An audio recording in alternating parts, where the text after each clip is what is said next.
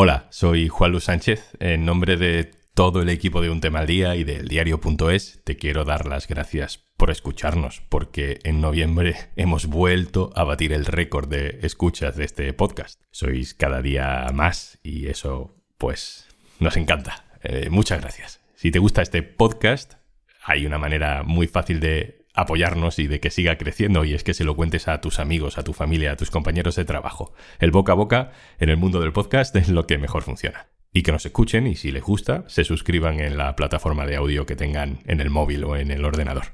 Bueno, va, vamos con el capítulo de hoy.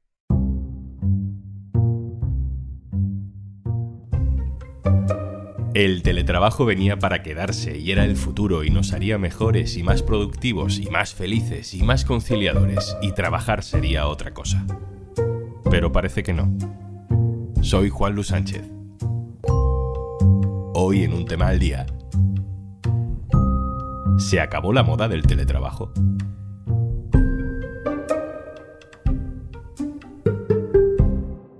Una cosa antes de empezar. Hola, soy Juanjo de Podimo. Me asomo por aquí para recordarte que por ser oyente de un tema al día, tienes 60 días gratis de Podimo para escuchar miles de podcasts y audiolibros entrando en podimo.es barra al día. Hola, me llamo Pedro, trabajo en el área de recursos humanos de una multinacional tecnológica muy relacionada con el sector bancario.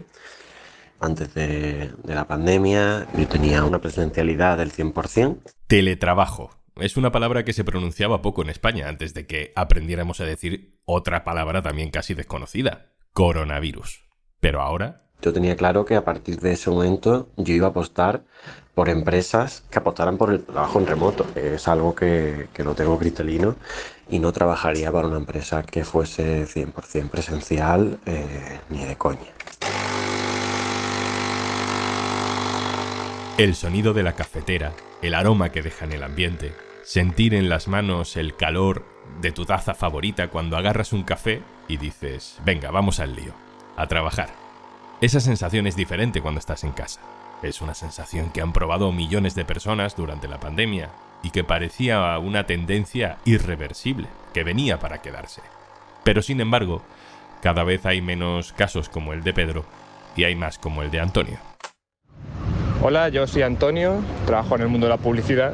Durante el primer año y medio de la pandemia, más o menos, se hizo un modelo casi predominante en el teletrabajo y bueno, ahora que estoy en un modelo más presencial, de hecho estoy yendo al trabajo ahora mismo, eh, tiene sus cosas positivas y sus cosas negativas. Las negativas, pues es obviamente mucho más difícil para la conciliación, tanto familiar como personal. O sea, es un lujo poder levantarse y estar en tu lugar de trabajo o poder terminar la jornada y estar ya en disposición de empezar a hacer tu vida personal. Eso obviamente se echa de menos. Sobre todo teniendo en cuenta que la pandemia sí nos demostró algo que un trabajador puede ser igual de efectivo en su casa que en un entorno laboral. No todos los empresarios, ni siquiera los jefes de muchas empresas, no hace falta que sean los dueños, están de acuerdo con esa afirmación de que trabajamos igual en la oficina que en casa. Por eso cada vez hay menos teletrabajo. Aunque Pedro tiene claro que él es más productivo así. Un modelo de, trabajo que realmente era productivo y podía hacer lo mismo desde casa sin necesidad de gastar tiempo en desplazamientos, gastar tiempo en prepararte eh, la comida el día antes para llevarte a la oficina, cargarla en el camino, etcétera.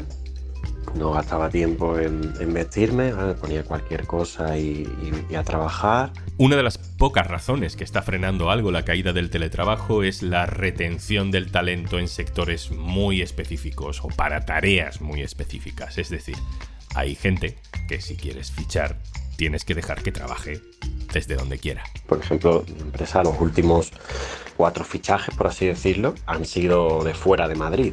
Si tuviéramos que aspirar solamente a gente de Madrid, pues igual no habríamos conseguido esas personas que han sido contratadas, porque han sido seleccionadas entre unos cuantos, ¿no? O sea, al final es como la mejor opción que tenemos. La forma en la que hemos trabajado toda la vida también tiene sus cosas buenas A lo mejor el café no te sabe tan bien, pero a cambio la comunicación laboral es mucho más fácil, tienes a tus compañeros cerca para las alegrías y también para los desahogos, para rajar del jefe o para pensar ideas fuera de reuniones formales.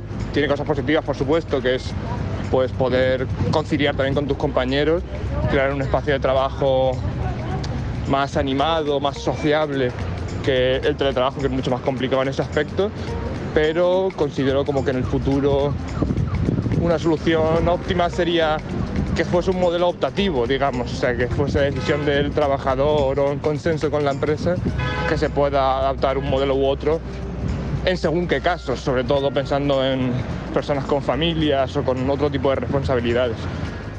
Laura Olías, hola. Hola, ¿qué tal Juan Lu?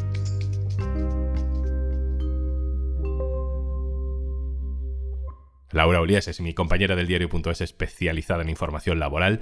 Eh, Laura, ya hemos hablado de las sensaciones. Lo del teletrabajo está pasando de moda, decimos, poco a poco, salvo en determinados sectores, es algo que percibimos a nuestro alrededor.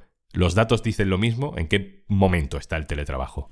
Pues ha caído, ahora mismo estamos eh, con datos del tercer trimestre del año, con un 12% de trabajadores que dice que trabajan ocasionalmente o más de la mitad de los días de la semana. En concreto, más de la mitad de los días de la semana hay un 6,6% de trabajadores y los que dicen que lo hacen de manera ocasional, un 5,4%.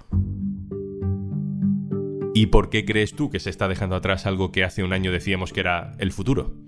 Pues hay varios motivos. En primer lugar, bueno, España tenía un teletrabajo que prácticamente se decía que era testimonial o era bajísimo antes de la pandemia. En 2019, justo antes, aunque había ido aumentando, eh, las personas que trabajaban más de eh, la mitad de, la semana era un 4,8% y de manera ocasional un 3,5% de, de los trabajadores. Llega la pandemia y en España lo que pasa es que aterriza el teletrabajo de manera abrupta porque nos tienen que encerrar, todos lo recordamos, y la gente empieza a teletrabajar pues de sopetón y sin haber tenido experiencias previas.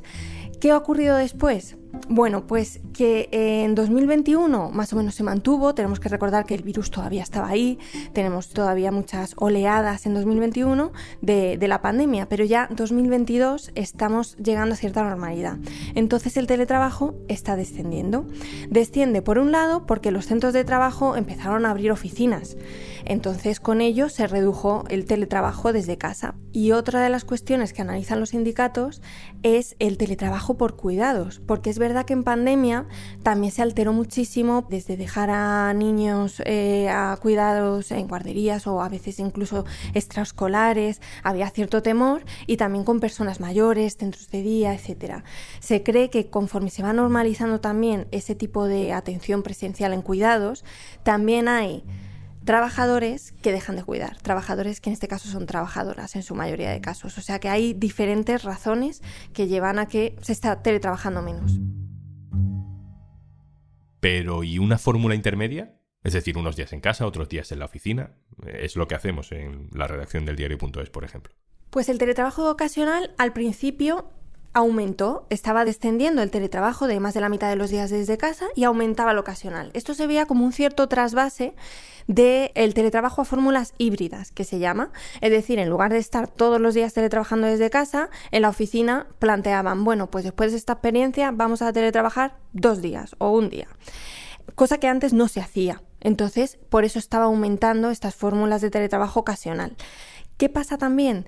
En estos últimos datos vemos que baja. Hay algunas personas que señalan a la normativa de teletrabajo. La normativa de teletrabajo obliga a compensar el teletrabajo cuando este es de supera el 30% de la jornada, que al final es un día y medio, o sea, al final o dos días. ¿Qué pasa? Que en algunas empresas que pusieron o permitieron teletrabajar durante la pandemia, no se estaba compensando los gastos y se decía que era el teletrabajo pues por emergencia sanitaria y tal. Claro, ya pasa la emergencia sanitaria y tienen que pagar. Y hay empresas, por ejemplo, una trabajadora nos lo contaba, que decía, no, es que mi empresa estábamos teletrabajando dos días, pero como nos tendrían que pagar, me han bajado a un día. Y ahí puede que también haya cierto ajuste de empresas que mm, desgraciadamente pues ante la obligación que tienen de pagar estén pensando reducir días.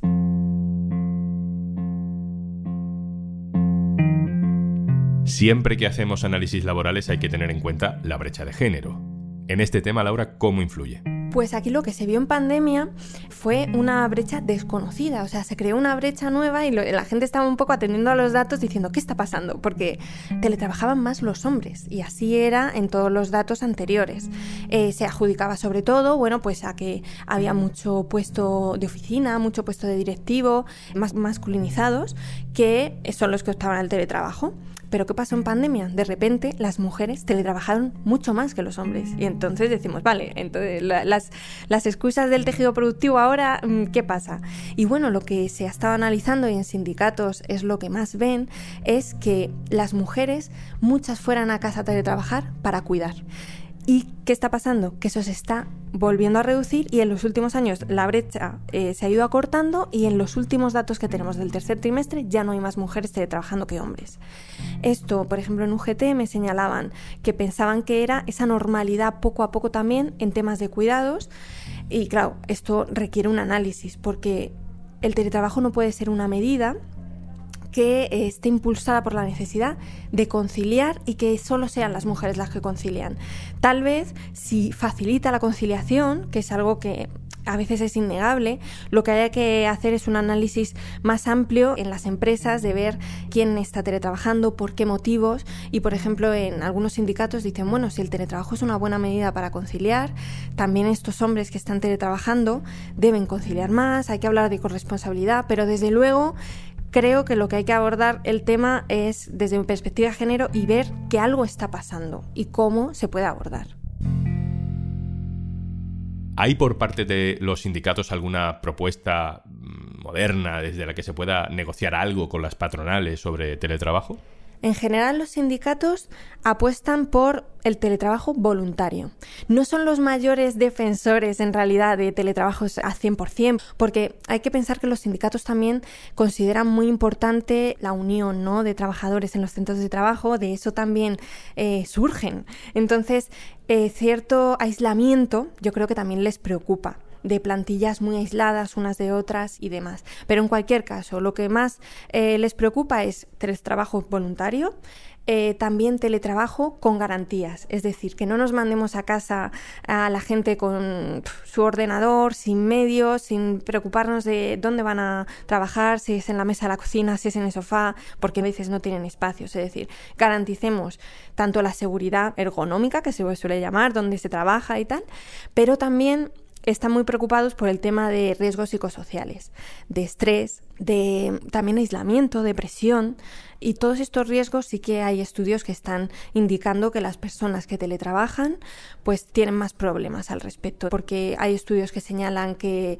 las fronteras entre el tiempo libre y el trabajo cuando estás en casa se difuminan mucho más, problemas para desconectar, alargamientos de jornada, que se piensa que uno se va a casa y luego está poniendo la lavadora, pero es que luego mm, está echando muchísimas más horas. Y eso es un riesgo, eso es un riesgo constatado. Entonces, lo que piden vamos a abordar el teletrabajo con garantías.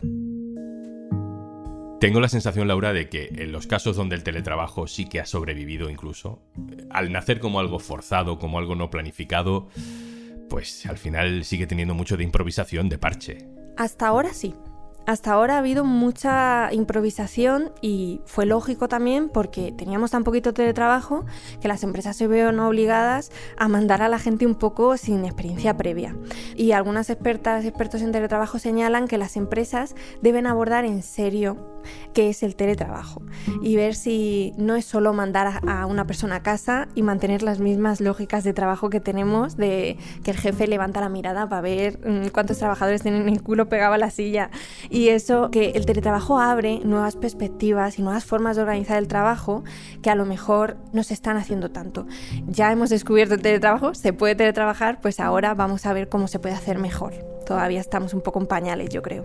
Laura Olías, especialista en información laboral del diario.es. Muchas gracias, un abrazo. Gracias a vosotros, un abrazo.